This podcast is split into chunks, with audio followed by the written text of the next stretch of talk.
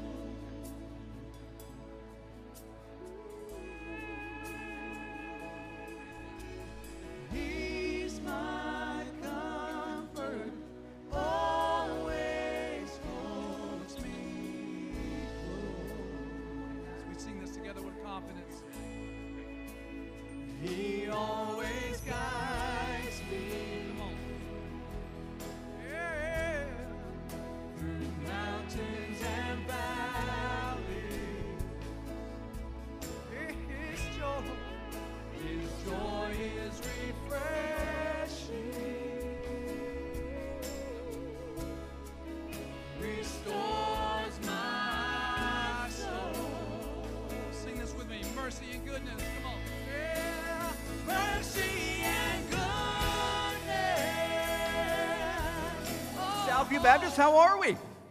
All right. Good to have you with us here today. Welcome to you all. If you're a guest with us today, uh, so glad to have you here. My name is Brad. I'm the pastor here at Southview, and it's uh, just such a blessing to have you with us today. If you are a guest, we'd love to connect with you. Uh, best way we can do that is just simply if you just grab your cell phone and text the word connect to the number on the screen 910-424-1298 just text connect there uh, and we'll send you a link tap on that answer a couple of quick questions uh, just so we can know who you are and how to minister to you in the best way possible. Uh, but again, we're just so thankful that you're here today.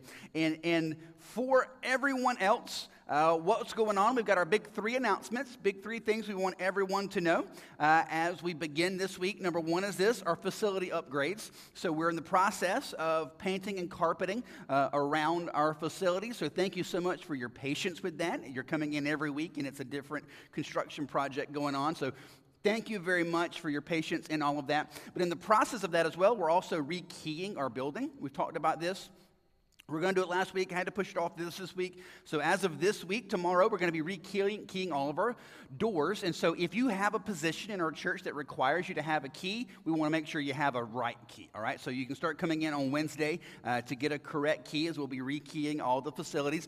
Also, as we're doing upgrades and changing things around, we're also updating some of our uh, security measures, especially when it comes to our kids and our check in process and making sure we're doing what we can to be good stewards of the blessings God's given us in our kids. And one of the ways that we're doing that is we want to reiterate, and make sure you understand as parents, you have to be the one to check your child in at the check in area, all right? Kids can't check themselves in and run to class. Parents got to use the kiosk. Parents have to check in. Parents take their kids to class, so be sure to, to be doing that. And then also, you're probably going to see some more folk walking around with vests on, a little more of a presence. Again, just because we love our kids, we want to be as much of a. Uh, a blessing to families as possible. So if you can remember that, that would be amazing. Second big announcement baptism. Uh, we're doing baptism uh, August, uh, October 24th. Today's going to be your last day to sign up for that, all right? So if you're interested in going for baptism on October 24th, sign up by texting the word baptism to 910 424 1298, and we'll touch base with you and walk through that process with you. Uh, but be sure to do that today. And then Halloween outreach. Uh, after the 11 o'clock service, we're going to be meeting in the multimedia room which is as you walk out this door, uh, head down that direction, or you can head down this direction, uh, down our children or youth halls. You'll see our multimedia room there. Uh, just meet there after the 11 o'clock service, and we'll walk through what this is, what it looks like, and how we can help you do that. So that's going to be directly after the 11 o'clock service. And it's such a blessing. Again, I just want to encourage you to, to, to do this if you can. So last year, we were doing it at our house. So we set up a tent, we're giving out hot dogs and candy. Also, one of the things we do is we set up a little prayer board. Ask people if there are any prayer requests. We can pray for them. And so, um, so people are coming by and doing that. And um, so we had a family come by on a golf cart. We got a lot of golf carts in our neighborhood. So family came by on a golf cart and they were filling out. Lady came out and her kids got candy and she wrote on the board and hopped in the golf cart and went on to the next house. And so we're looking at it. Marie looked at the board and said, um, Could you pray for my family? My husband is in a deployment right now, so just pray for our family. So Marie was like, just felt impressed. She's like, Well, let me just pray for this lady now. So she runs down and catches the golf cart and said, Can I pray for you now? I said, Sure, absolutely. That'd be great. So prayed for, and as she's praying for her, praying for her family, uh, in the process of that, she just kind of felt impressed, sort of in her spirit, to pray, Lord, we ask that he comes home even quicker than he's supposed to, Lord. Like soon, now, like let him just come home. His family, his family really needs him, and which is a ridiculous thing to pray. It's the U.S. Army, right? So, so Amen. That was in, and, and she's done. The next week, we come home, and there's a note on our door from the lady. Hi, you may not remember me. I came by your house last week for Halloween and you prayed for me. I just want you to know, I just got word from my husband. He's on a plane and coming home. Amazing. And so this lady is just blown away to the point now, a year later, she comes back and uh, contacts my wife and says, Hey, we're going through some things. We're you know, wanting to get pregnant. We're going to have a, another baby. Can you pray for me in that? Sure, absolutely. Because of handing out candy and saying, Is there any way we can pray for you? A, a long term discipling, mentoring, witnessing relationship has developed right there in our neighborhood. This is why we do it. It's an opportunity for you to have a real life connection with people in your neighborhood so that you can develop that and see something happen for the glory of God. So if you're interested in being a part of that, after the 11 o'clock service, go in the multimedia room. We'd love to talk with you about it and kind of answer any questions and see how you can jump in and be a part of it. But for any of our other announcements, as always, download our app. We ask you to do this every week. This is the best way for you to stay connected with us, engaging with the church. Download the app, iTunes or Google Play. You're going to be able to find a journey group. You're going to be able to give online. Two main ways to give either through the app, online, or at the giving boxes as you leave. Whatever works best for you. You can give online, find a journey group, find all the announcements going on, sign up for events, all of those things. You can find previous uh, services, you can get sermon notes, all of that stuff right there on the app. So download that app, use that uh, so you can stay engaged. Uh, I want to read a scripture to you as we begin our time together uh, in worship. Mark chapter 10, verses 43 and 45. Listen to how Jesus is describing himself. Mark 10, 43 and 45. Whoever would be great among you must be your servant.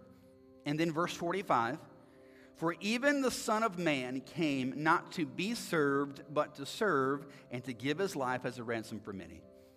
So, we talk a lot around here about you serving and our desire that you would serve in some capacity, right? Serve in a ministry in some way, shape, or form, and, and, and indeed you should. We encourage you to do that. We think that's, that's a right thing uh, to do. But more so than the what we want you to do, what's even more significant than that is that you understand the why. The why that you serve, the why that you do anything is not because as a Christian, you know, it's just what you're supposed to do. The why is because who Jesus is and what he has done in you. So we gather in here to worship. How do we worship? Why do we worship? We worship because Jesus, the ultimate worshiper, now lives inside of us and he empowers us to worship. Why do we give? Because Jesus, the great giver, who gave all that we might be saved, now lives inside of us and empowers us to give. Why do you serve in a ministry, whether it's kids' ministry, youth ministry, parking lot, band, fill in the blank? The reason you serve is because Jesus, the great servant, gave his life to serve you, to save you, now lives inside of you and empowers you to serve. If serving in no way, shape, or form wells up inside of you as something that you would be led to do at all, my encouragement for you is to look to Jesus. Why is that? Why isn't that welling up inside of you? Jesus, the great servant who served you, lives inside of you and empowers you to serve. And if you're not desiring to serve or willing to serve or wanting to serve or stirred up to serve, that's the reason why there's a disconnect there. Which is why the whole reason that we do worship here, what the whole point of a Sunday morning worship is to point you to Jesus, not give you good life lessons, not teach you how to live your, your, your have a better marriage or have a better life. Or the goal of everything we do here is to point you to Jesus Christ. And as you see Jesus and are changed by Jesus, you're now going to be led by Jesus to, to, to walk in the fullness of the life that He gives you. Look to Jesus. So let's bow our heads. I want to lead us in prayer as we worship here together. Again, why do we give? Why do we worship? Why do we serve? Why do we do any of these things? It's because Jesus Christ, the great servant, the great giver, the great worshiper, now lives inside of you and empowers you to do it. So, Jesus, I pray, yes, as we think about things like serving in ministries, I ask you, Jesus, that you would empower us to look to you and see you as the great servant that fills us and empowers us to be servants. But, Lord, in anything and everything, I pray, Jesus, for us right here this morning that we look to you. Jesus, we look to you. You, you are our source of life and hope and everything else. Jesus, we ask you that you would empower us today. Jesus, let us see you. You promised in your word that if we lift you up, you will draw all men to yourself. So I pray, God, that we would do our part and we know that you're going to do yours. Today, all we want to do is lift you up, Jesus, and ask you to do your part in drawing people to deeper life in you. Do that in this room right now today, Jesus, as we lift you up and make much of you. Draw every heart here to a deeper, more intimate, more powerful walk with you. Thank you, Jesus. We love you. We lift up you. We glorify you. We worship you. This is all just about you. Thank you, Jesus. We love you. And it's in your name we pray. Amen. Amen. Stand with us because these things are true. We can sing and we can celebrate. We can praise our Lord and Savior together in the full assurance of Christ.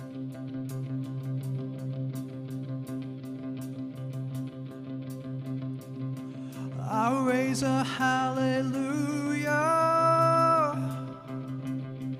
in the presence of my enemies. I'll raise a hallelujah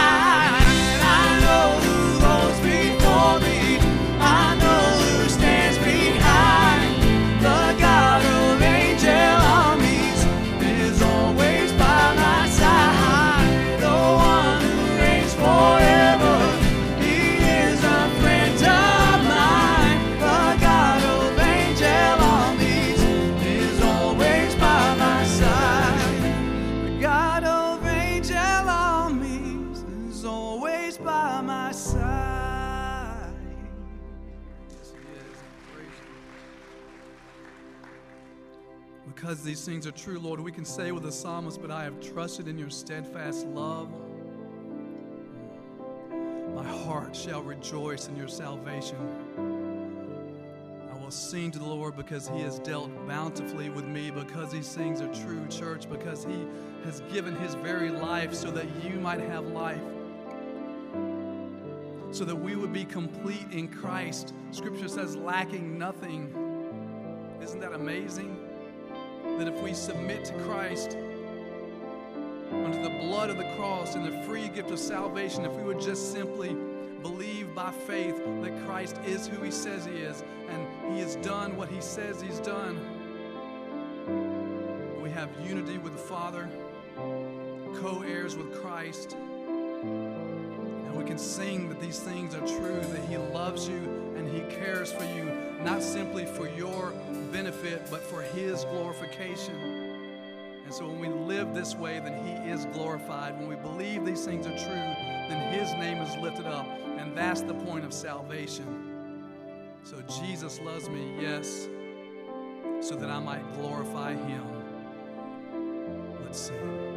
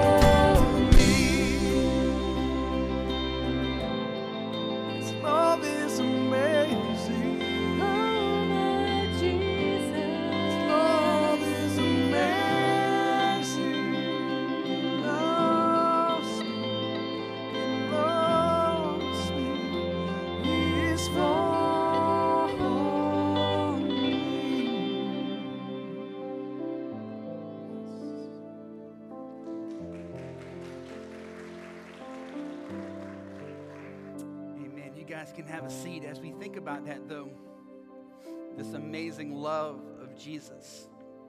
What a great springboard into a little time of praying together. Thinking about his sacrifice, his love for us. When you think about when you pray in Jesus' name, right, that's not just the way you uh, say goodbye to God, right? That's not the way you hang up. There is something to it. There's a reason why we are doing this because we're praying in, in by his name, by his authority, by his power, because of who he is. We now have access to God. So when we think about prayer, the model that we go by is uh, Matthew chapter 6, where it is the Lord's Prayer. And, you know, he says, uh, Our Father who is in heaven, hallowed be your name. Your kingdom come, your will be done on earth as it is in heaven. Give us this day our daily bread. Forgive us of our sins as we forgive those who sin against us. Lead us not into temptation, but deliver us from evil. That's the sort of the model prayer that Jesus lays out. I, I want to focus just for a second on verse 11, which says, Give us this day our daily bread. Uh, Jesus wants you to present your requests, wants you to present your needs, wants you to set those things before Him. This, this idea that, um, you know, God's super busy, so I don't want to bother Him with, with things that are on my heart or needs that I have or what's going on. That, please, uh, we just got through singing how much Jesus loves you, right? And so uh, he, he wants to hear these things. Uh, but I want to show you maybe a little different aspect of it. Philippians chapter 4, verses 6 and 7. Just, just see what this says Philippians 4, 6 and 7. Do not be anxious about anything, but in everything, by prayer and supplication, with thanksgiving, let your requests be made known to God. And the peace of God, which surpasses all understanding, will guard your hearts and your minds in Christ Jesus as we present our request to God, this isn't just, um, here are my list of things, God, I need you to do. We, we understand all that. Uh, and yes, God does indeed answer our prayer, asking it will be given to you, seeking you will find, knocking the door will be open to you. But there's a deeper thing that happens as well. Not just that that specific thing gets answered, that specific thing gets done in the way that we believe that it should or whatever a greater thing that happens as well is God does something not only in answering that request, but He does something in you in the process. It, again, we, all through the book of Galatians, what are we saying? The Christianity is about your heart, not your hands. Right? It's about your heart and not your hands. It's not about what you do. It's not about your circumstances. It's not about your situations. It's about your heart in Christ. Same thing with our prayer life in Christ. It's not just about getting that prayer request answered, it's about God doing something different and powerful in you in the process in Philippians 4 6 and 7 is speaking to that. Let your requests be made known to God. Absolutely. Verse 7 And then the peace of God that passes all understanding will guard your hearts and your minds in Christ Jesus. When you're setting your request before the Lord, what you're saying is, I trust you with this completely and totally. And whatever it is you want to do with this, I am absolutely okay with because I trust you. And then that peace of God that doesn't make earthly sense, it surpasses all understanding, guards, protects, stands by your heart, your emotions, your mind, your thoughts, guarding them in Christ Jesus. So let's bow our heads for a moment. And, and every person in this room has a prayer request list, right? It may be one big giant thing, maybe a whole list of things. You have something that you're praying through. I want to encourage you this morning to set that request before the Lord just like you have in the past, I'm sure. And as you're doing that, I want to encourage you to do it in a way where you're, you're not just saying, Lord, I need you to answer this prayer, but do it in a way where you're saying, God, I completely trust you with this. I am laying this before you. You are the great, glorious, perfect, sovereign ruler, king of the universe. You can do anything in this situation you want to do in a, in a split second. So I trust you with it. I'm laying it at your feet. You know my requests. You know what I'm asking and I'm desiring, but I'm trusting you with this. You do your will. You accomplish your will, and you empower me to trust you. And see the peace of God that passes all understanding guard your heart and your mind in Christ Jesus. Said that before the Lord.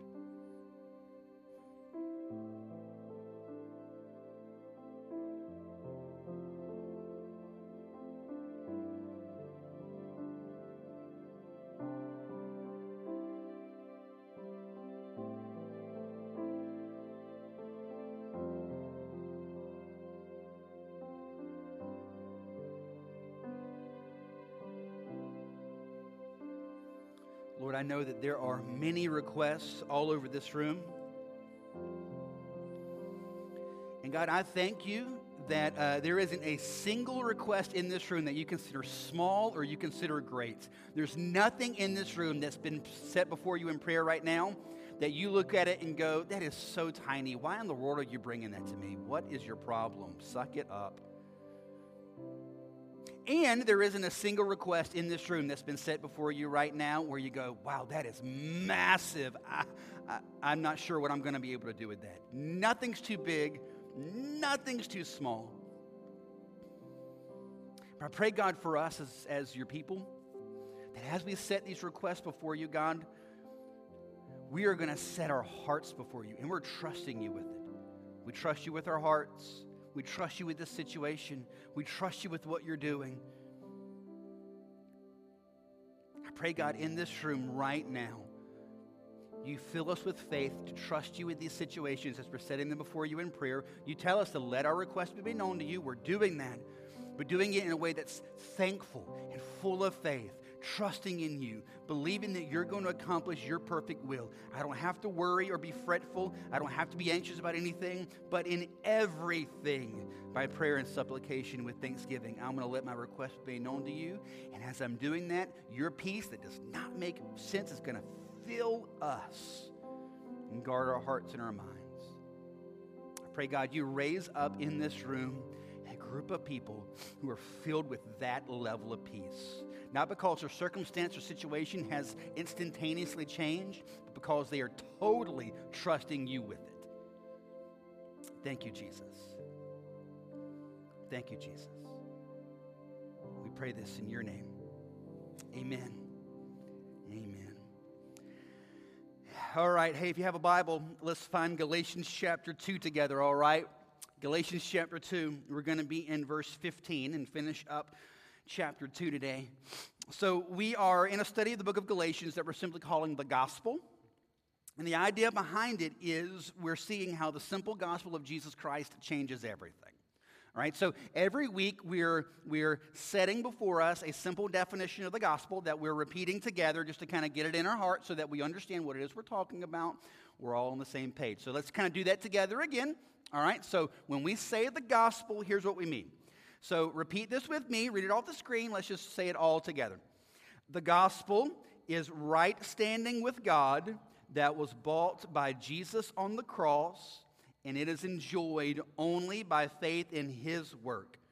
Anything added to the gospel ruins it, and you miss Jesus. So, this is the gospel. It's faith just in the finished work of Christ on the cross. Now, in our society today, and it was true 2,000 years ago with the book of Galatians, and it's true for us as well, there are two big ways that people distort and monkey with the gospel legalism and license, okay? Legalism is when you focus on your actions and your performance and not on Jesus, right? You try to live right but it's completely based on you and your ability to follow the rules. Right? That's one way of completely monkeying and messing up this thing. The other way is license. License is you've made a profession by faith in Jesus Christ. You've, you've asked Jesus into your heart. You prayed the prayer. That's great. However, Jesus has not changed you significantly at all. You being a Christian has way more to do with fire insurance and you not going to hell when you die, not Jesus being the Lord of your life today right? Legalism and license. And if you've been in church longer than 10 minutes, you've seen someone in both of these camps. Right? You've seen the legalist who is all about the rule, all about the rule, all about the rule, and you've seen the licensed person that's like, hey, look, Jesus forgives me, right? That's what the Bible says, so I can act like a heathen. No. right? No, neither of them understand the gospel, and neither of them potentially are even saved in the first place, right? We, we, we reject both of these as understandings of the gospel. We see the true gospel that's just faith in Christ. And so today, what we're going to tackle is how does the gospel impact us and empower us to live differently? Right? What do we do? How do we resist temptation? How do we turn from sin? How do we walk away from the hypocrisy that we saw last week on display? How do we live lives different? Right? That's going to be how we tackle today. How does the gospel set us free? The answer is the gospel, and the gospel, faith in the gospel of Jesus Christ, empowers you to live the life that Jesus died to give you. The answer is the gospel. And faith in the gospel is what empowers you to actually live out this life. All right, so we pick up where we left off last week. So if you're with us last week, the Apostle Paul is rebuking Peter for hypocrisy in his life.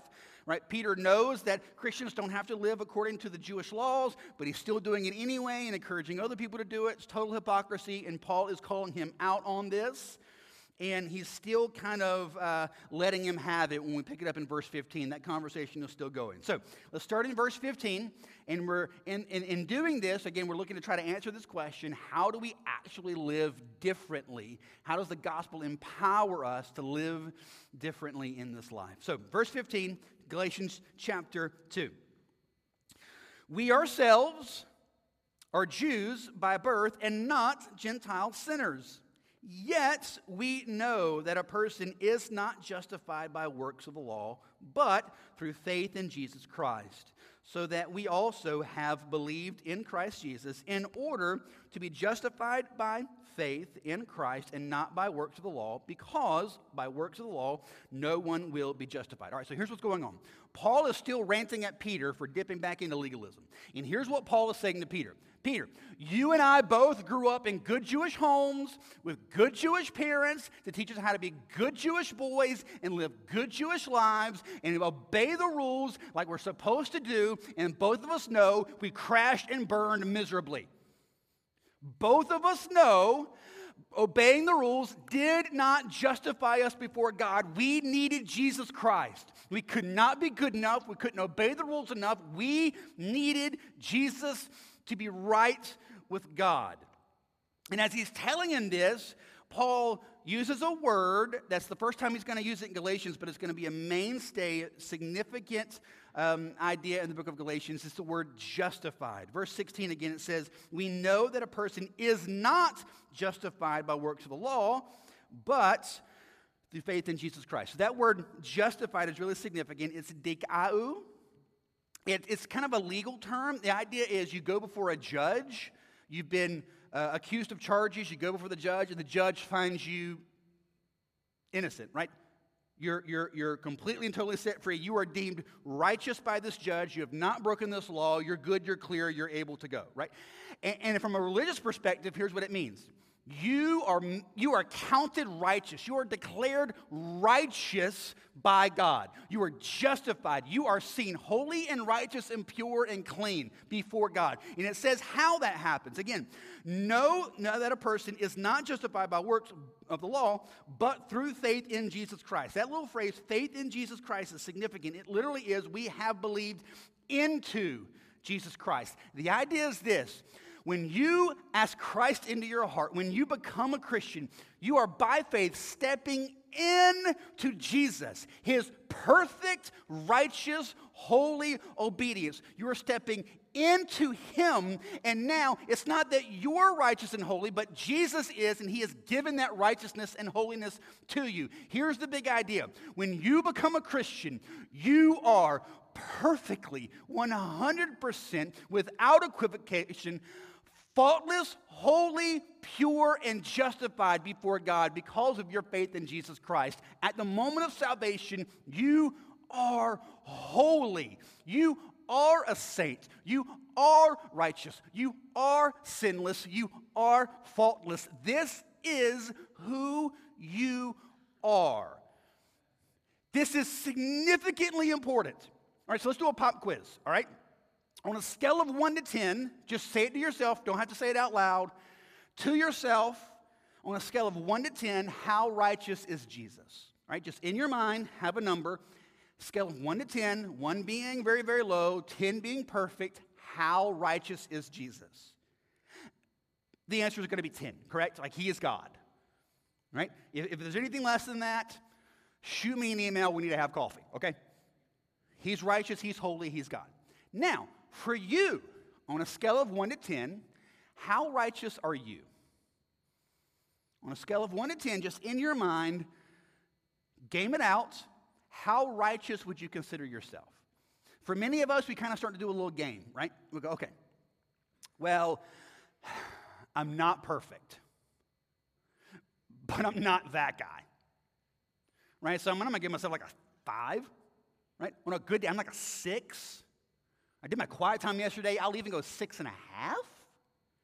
I'm doing all right. The truth is this when the question is asked, How righteous are you? there are only two possible answers. You are either a zero or you are 10. And here's why because before God, your righteousness is not about you, it is about Jesus. And if Jesus is perfectly righteous and you believe by faith into Jesus, you are now perfectly righteous. You are holy. You are a saint. This is who you are. Put that stuff on your resume. Right? Qualifications saint.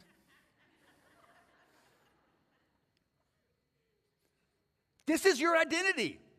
This means everything. You can't live the Christian life unless you understand this basic fundamental truth. By faith in Jesus Christ, you are righteous. You are holy. You are perfect. You are pure. You are sinless. You are faultless. Now, here's the question. I know in your mind you're thinking, okay, I got you. And, so if I'm going to be honest, I don't live that. Right, okay, before God, I am sinless, I am righteous, I'm holy, I'm pure. But what do I do about the sin that's in my life? How do I, how do I handle that? And the Apostle Paul, knowing that's a question that's going to come up, answers that. Verse 17. But if in our endeavor to be justified in Christ, we too were found to be sinners, is Christ then a servant of sin? So the question that's being asked is if there's still sin in our lives, after we're justified by Christ, does that mean that Jesus is okay with our sin? Does it mean that Jesus is incapable of doing anything about our sin? What does this look like? So, for these, these legalists, these Judaizers, these, these people from Jerusalem that came in, that's what they were trying to say. All right, look, you're saying that you, you're justified just by faith in Jesus Christ. Well, if that's true, then why are you still doing bad things? Is the justification in Christ not enough? Did it not make you right enough? See, clearly it didn't. See, it, it, it, it handled some things, but clearly there's still junk in your life. So that's why you need us to come along and say, here are some rules for you to follow, which is almost every church you've ever gone to. Yes, you believe by faith in Jesus Christ and you get to go to heaven now. Amen. Now, you still got junk in your life, so here are the rules. Right? You're going to heaven, that's just Jesus. Yes, yes, we're not messing with that at all. Amen. But you still got stuff. So obey this, this, this, and this. And to that, most of us go, that makes sense. Okay. But the problem is going to be this the Bible. All right, so let's keep reading. Here's Paul's answer. Okay, if you're saying I'm justified in Christ, but I still have sin, does that mean the cross was insufficient? Does that mean I'm not saved enough? Does that mean I'm not really right before God? Look how he answers it at the end of verse 17. Certainly not. He's screaming, no. That is not what that means. Does that mean I need to add some works now? No. Here's what Paul is saying. And this is, this is powerful, and we're going to have to understand these things so we can take some steps into how we walk out the life. He's saying, You are perfectly 100% through faith in Jesus Christ, righteous, holy, pure, justified, clean, sinless, faultless. This is your identity. This is your reality. This is who you are. And at the same time, you still sin.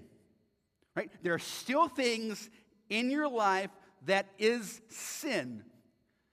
And Jesus isn't okay with that. Jesus doesn't want that in there. Uh, yes, Jesus loves you and accepts you just the way you are.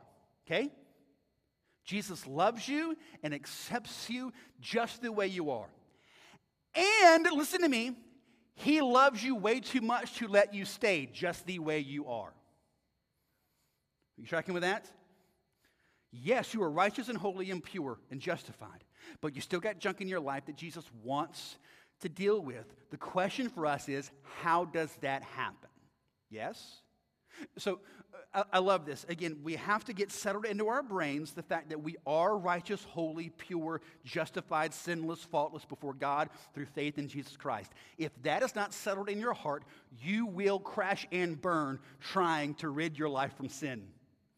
You will horrifically, spectacularly crash and burn.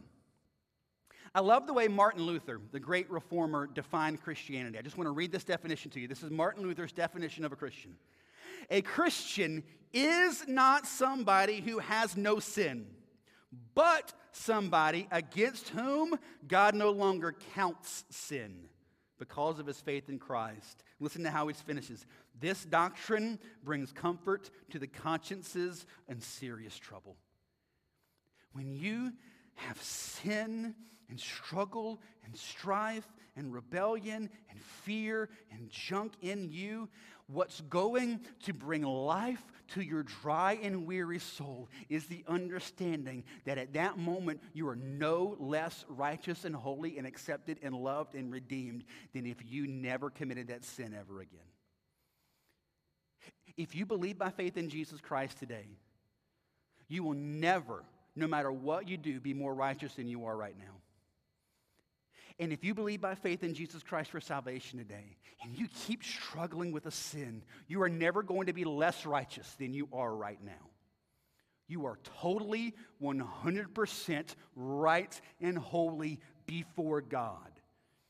So then, how do we handle the sin? Right? How do we walk free from the stuff that's still there? I'm righteous and holy and pure and justified, and nothing can change that, but I still have the sin. So, what do I do with that? All right, so pick it up in verse 18. Let's first, again, do what we can to flush away a fallacy. Verse 18. For if I rebuild what I tore down, I prove myself to be a transgressor. Verse 19, for through the law I died to the law so that I might live to God. That last little phrase in verse 19, that I might live to God. So if you were to ask the average churchgoer, how do you live for God? They would immediately probably start rattling off a bunch of things to do. How do you live for God? Well, you know, you, you go to church and you try to read your Bible, you pray, and you, you know, you want to give. You want to give. That's good. Um, uh, you want to, you know, uh, be, you know, and, and, if you've, you know, been hanging around here for long, you start using our terminology. Well, you know, got to be in community, right? Got to be in community, right? Got to be in a group. Yeah, that's important. And what I want you to see, and what what the Apostle Paul is saying in verse 19 is, in order for you to really start living for God, you have to understand you obeying the rules is not the way you live for God. I know it's counterintuitive and it doesn't make sense. It's a, it, it, it's a mindset shift that's important for us to have, and the Holy Spirit's the one that has to do it in us. You living for God has nothing to do with you obeying the rules that you think God has laid out. That is not how you live for Him. That is not how you accomplish that. In fact, verse 18 says, in trying to do that, you're actually going to show yourself to be an even bigger sinner right? If I, if I try to rebuild what I tore down, if I, uh, so he's tore down the idea that he gets to God by obeying the rules. So now that he's gotten to God, if he rebuilds that and says, okay, so I got to God by faith in Christ, but now I grow in that by obeying the rules, he said, all I'm doing is showing myself an even bigger transgressor, an even bigger sinner. This doesn't fix anything. So, what should you do? Verse 19, what does it say? For through the law I died to the law so that I might live to God. What he's saying is this the way that he was able and empowered to live for God is by dying to the idea that obeying rules is going to help him do that. He had to die to the law. Right now, today, you have to die to the law. And notice it says Paul died to the law. It's not that the law died. The law isn't bad. God's rules are good. They convey to us the character and nature and holiness, the heart of God. They're a good thing, they're not bad. But you thinking that obeying those is what's going to get you to God is wrong. And you have to die to that. So, how do you die to the law? You die to the law by seeing the fact that the law cannot save you, it just condemns you. The point of the Ten Commandments is not for you to obey them so that you're right before God. The point of the Ten Commandments is to show you you can't obey them, so you need a Savior. The illustration that I used last week you woke up this morning, you went to the bathroom, you looked in the mirror to get ready for to come to church today. You didn't look in the mirror, see what needs to be fixed, then rip the mirror off the wall and start trying to comb your hair with it. The mirror exists to show you what needs to be fixed, not to be the tool that fixes it. The law of God shows you what needs to be fixed in you, not to be the tool by which you are fixed. You must die to that idea. It won't help you. It just makes you a bigger sinner because all you do is realize, I can't do it. I can't do it. I keep trying and I mess up and I finally get this right and then this becomes a problem. Right? It's, it's a leak in a dam and you're, you eventually you run out of fingers. You put your nose in one. You got nothing left to do. You can't get right before God by obeying the rules. It can't fix you. So then, how do you do it? And that's where we get to verse 20. Galatians chapter 2, verse 20. I have been crucified with Christ. It is no longer I who live, but Christ who lives in me. In the life I now live in the flesh, I live by faith in the Son of God who loved me and gave himself for me. So listen to me very carefully. Jesus gave his life for you so that he can give his life to you in order that he may be able to now live his life out through you. Okay? This is the whole point of Christianity. This is what Galatians 2:20 teaches you. Jesus gave his life for you in order that he maybe would give his life to you so that he can now live his life out through you. Me living the Christian life has nothing to do with me and everything to do with Jesus. Listen to me. That's why it's called Christianity and not Bradianity. It's not about me trying to obey, it's about Jesus already perfectly did.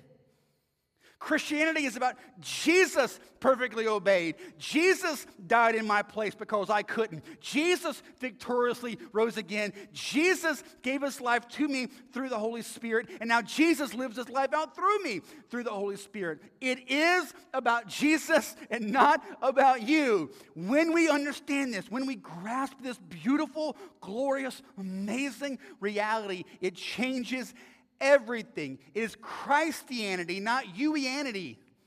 It is not about you and I. It is about Jesus, what he has done, and what he now does by faith through you. So look again at verse 20. I have been crucified with Christ. It's no longer I who live, but Christ who lives in me. In some real way, some beautiful, glorious reality. It's spiritual, but it is real nonetheless. When I trust my faith in Jesus Christ for salvation, I died on the cross with Jesus 2,000 years ago. So when Jesus died, he died not just in my place, Jesus literally died as me. When Jesus died on the cross 2,000 years ago, in some real way, I died with him. When he was on the cross, I was on the cross. I have been crucified with Christ. It is no longer I who live, but it is Jesus who lives in me. Christianity isn't about you doing the work because if you believe by faith in Christ, you've died. You can't yell at dead people to breathe, they don't do that. Which is why you can't be yelled at to obey the rules. You're dead. It's not you doing it, it's Jesus. I've been crucified with Christ. It is no longer I who live, it's Jesus who lives in me. So then, how do you do that? Right? So, what does that mean? I mean, I'm still here. I'm still living and breathing. I have a brain that functions. I still have a free will. I have to choose to do this or choose to do that. God's given me reason and rationality. I have to choose to pick up my Bible and read it. I have to choose to pray. I have to choose to be involved with the church. I mean, I'm still doing things. So, how does this work that I'm dead and Jesus is alive? It's not me doing it, it's Him doing it, but I'm still doing stuff. How does this work? Second half of verse 20. I've been crucified with Christ. It's no longer I who live, but Christ who lives in me. Here, listen to this. And the life I now live in the flesh, like you're still living and breathing and thinking and reasoning and rationaling and choosing stuff and choosing not stuff, and you're doing all that things. The life I now live in the flesh, I live by faith in the Son of God, who loved me and gave himself for me. Paul seems to be saying here that he trusts Christ. As he trusts in Christ, moment by moment by moment, Jesus is going to empower him to live out that life. Right? It's not about Paul doing it. It's not about me doing it. It's not about you doing it. I'm still living and breathing and thinking and reasoning and making decisions and doing all of those things, but I'm doing it every single second, trusting by faith in Jesus Christ to actually be the one who lives this out through me. So think about it kind of like this. So I'll, I'll, give this illustration. Um, so um, it is without debate at all that Michael Jordan is the greatest basketball player to ever live. And, and if you say anything else, we do practice church discipline here and we will kick you out, okay? So, so that is without debate or conversation. Um, in fact, when back during the whole quarantine thing, so when ESPN came out with the, the uh, Michael Jordan documentary, I made all of my kids sit and watch it because this is history, all right? You are going to watch this. And then they started dropping F bombs, so I had to figure out, find the clean version. But imagine I'm at the Y and I'm playing ball, right? So, so if you do this, you go to the ball, you go to the gym early in the morning or whatever and play ball with guys. You're out there. You mean you're you're old like me and you're trying your best. You always have some 20 year old kid that comes in like, let's run full court. Like, no, Junior, sit in the corner. All right, no, you you don't get to play. But imagine I'm out there. I'm trying my best. I'm doing what I can. And as that game's over, I walk out and I'm getting some water, and Michael Jordan comes up to me. He says, Hey, man, listen. So I've used all my millions and millions of dollars to, to create a machine. All right, and with this machine, if you trust me, like you give yourself to this thing, I'm going to be able to put myself in you. And my basketball ability at the heights of my level is going to be filled inside of you. And it's going to be you doing the, you're dribbling, you're shooting, you're jumping, you're playing, you're doing the stuff. But I am going to be able to use my ability, my ability through you to do things that you never, ever, ever could have done otherwise. All you got to do is give yourself to me and let me do it. Be like, yeah, let's do it. Now look at that 20 year old kid like, you want to play? Come on. And the idea is, as I'm giving myself to this, it is still me doing it, right? I'm still working, I'm still moving, I still have to decide dribble right, left, shoot, whatever. I'm still doing those things, but it's Michael Jordan empowering me with his ability to accomplish things in that I never could otherwise. Okay? Now, in Christ, you are still living and breathing and working and moving and rationalizing and thinking and making decisions yes, no. All, you're doing all of those things. But now, as a Christian, you get to do it by faith in Christ and ask Him to live His perfect sinless life out through you as you're doing that. So, so it kind of looks like this. So, some, some common things that we think through, some common issues that we have. Things like you know, we, we, we think about forgiveness, unforgiveness. I can't forgive that person. I can't reconcile with that person. I can't get over that. I can never do this. And to that, God would say, I totally agree. You can't. You can't do that. But Jesus Christ can. And so you trust by faith in Him to live His life out through you. He will empower you to do things that you're right, you could never, ever, ever do. Or sins that we struggle to put away. I can never stop doing that. I can never stop looking at that. I try and I do good for a little bit and then I fail and I try and I do good for a little bit and I fail. I can never get over this. To that, God says, I completely agree with you. You can't. That's why I'm not asking you to do it. I'm asking you to trust by faith in Jesus Christ to do this through you. I would say for Marie and I, us coming to a greater realization of this truth saved our marriage. And it, it saved it. Because at first, it was about she and I as Christians. I mean, we were Christians. We were trying to serve in ministry. We were trying to bless other people. And, and, but, but we were struggling hard. And I was trying to fix me, and she was trying to fix her, and then I was trying to fix her, and she was trying to fix me. And all of these things were happening, and what we were doing, we were trying our best to be better. And it just kept, the dumpster fire just kept raging. Until God, by His grace, began to open up our eyes to this truth. It's no longer I who live, it's Jesus Christ who lives me. And the life I now live in the flesh, I live by faith in Him who loved me and gave Himself for me. It's not about me, it's about Christ. So, in all of these things, I could never do this. I could never get over that. I could never forgive this. I could never reconcile with them in that. I could never do that. I could never lead a journey group. I could never stand up and give my testimony. I could never share the gospel with my neighbor. God looks at you and says, I know you can't. You're 100% correct. Stop beating yourself up over that. You can't. You don't have that ability. You don't possess that strength. You can't do it. Praise God that you died on the cross 2,000 years ago. Jesus now lives in you. And in this life, you trust by faith in Him to live out through you, and He can do it. It's about every day, moment by moment, second by second, trusting by faith in Jesus to live this life out through you, not you. The illustration that I give a lot with this is trying to teach a 15 year old how to drive a stick shift. You ever done that? Isn't that a blessing and a joy? Right? You're doing that thing, you need a chiropractor appointment afterwards. Transmission just dropped out in the middle of the road. So if you, you know, learn to drive a, a, stick shift, which you should all teach your children to learn to do that, right? Because you don't ever know when they're going to be in a spot, they got to get somewhere, and they don't want to get in the car and go, I don't know how to drive this thing. So that's, that's nothing to do with the sermon, just letting you know. If you've ever learn how to drive a stick shift. At first, it's, it's brutal, right? It's so hard. It's you're, you're having to think about everything, right? Off the gas, in the clutch, find the gear. Off the clutch, add the gas, and oh, oh, little, oh, oh, find it, find it. There we go. Okay, all right, now we're good, right? You're, you're literally thinking about every second of it. And then you roll up to a stop sign, it's a little bit of an incline. You're like, oh, great, now we're all going to die, right? This is just, this is just it. You didn't realize how much of an incline was there until you had it. You're like, oh, no. But then what happens? Eventually, you do it so much, it just becomes memory, right? It's just muscle memory. You don't even think about it anymore. You just do it. And it's the same thing spiritually.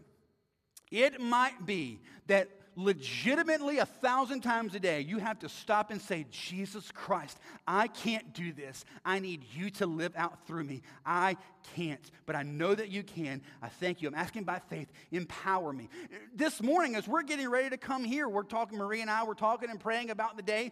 And, and, and, and we, she says, You know, I'm praying, Jesus, you are an expert at loving people. So as I'm interacting with people today, you love people through me in a way that I can't do it. What is that? That's trusting by faith in Jesus to do what we can't do.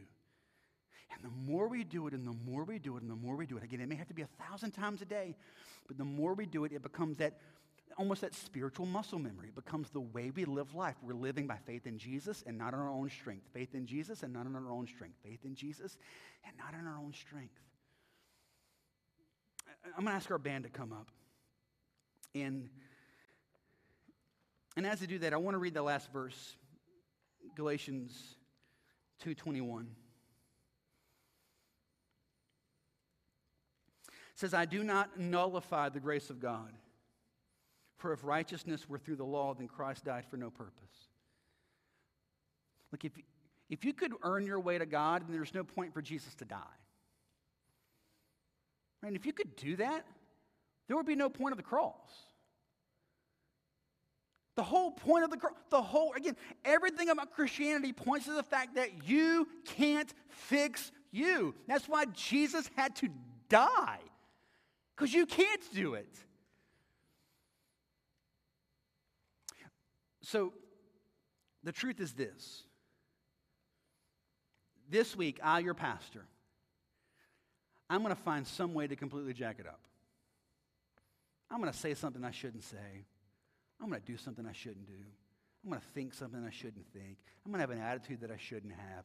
I am, it is a literal guarantee I'm going to do that. And if it bothers you or offends you that your pastor would, would, would have that kind of problem this week, then, then you're probably going to need to find a different church. That's a thing that's going to happen. Uh, but the issue is, again, I'm righteous and holy and pure. Yes, I still have sin in my life, just like you. But Jesus desires to set me free from that and empower me to walk in more and more and more holiness. So the answer is the question is going to be how do I address that sin? And if I start thinking, all right, I shouldn't do this, and I know I shouldn't, and I'm going to get better, and I'm going to stop doing this, and I'm going to start doing that, when I do that, I'm basically just again saying the cross didn't need to happen. No, the answer for me is going to be, right, Jesus, I said that, I did that, I, I, I thought that, I had that attitude, I responded in that way, fill in the blank. I know that's sin. I know that's contrary to your heart. I know that's contrary to your law. I know that it is. Jesus, I thank you that you forgive me. I thank you, Jesus, that I'm still righteous and holy and pure before you. And Jesus, I'm asking you, empower me to live free from that. I don't want to do that again. Ask you to forgive me. I repent and I turn from that by faith in you. I turn to you, Jesus. Empower me, Lord. I need you. Empower me to not do that. I trust you, Jesus. Live out through. Me. Now I'm looking to the cross and not me. See the difference? So I want to ask you to bow your heads. And, and for some of you here today, Jesus Christ came and he died and he rose again to save you. You need to believe by faith in Jesus Christ to be saved today. You need to believe by faith in Jesus Christ to be saved. Trust by faith in him to make you new. Today you can say, Jesus Christ, I know that you died and you rose again to save me. Thank you, Jesus. Forgive me of my sin. Take that away. Jesus, I want to die with you on the cross. This old life, I don't want anything with it anymore. I want it to be gone, done and gone. Jesus, take it away from me. Give me a new life in you. I trust you, Jesus. Today, you can do that. Do that. Trust by faith in Christ for salvation. And then let us know so we can pray for you. And for those of you who are followers of Christ today, isn't it good news that the gospel empowers you to live the life that Jesus died to give you? And it's not about you and your strength and your ability, it's just about Jesus Christ. Look to Jesus. Look to Jesus. Lord, we thank you. We thank you. Today we look to you. We ask you to do the work in us that only you can. We love you, Lord. We pray this in Jesus' name. Amen. I want to invite you to stand with us as we close, singing together on the wonderful cross of Christ. Let's celebrate these truths in our lives. Let's sing.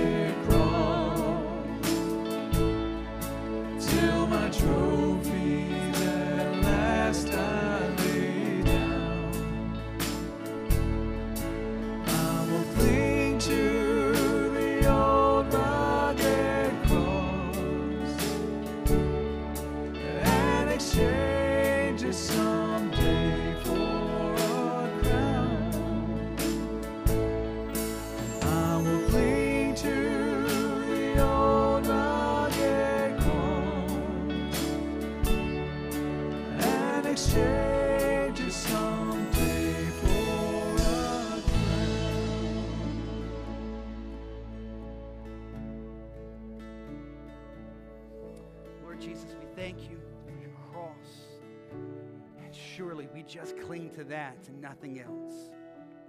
Thank you for the cross that sets us free. Thank you for the cross that makes us new and you, Jesus.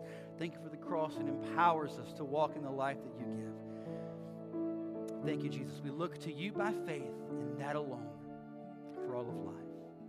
We love you, Lord. We pray this in your name, Jesus. Amen. God bless you guys. We love you. Have a great week.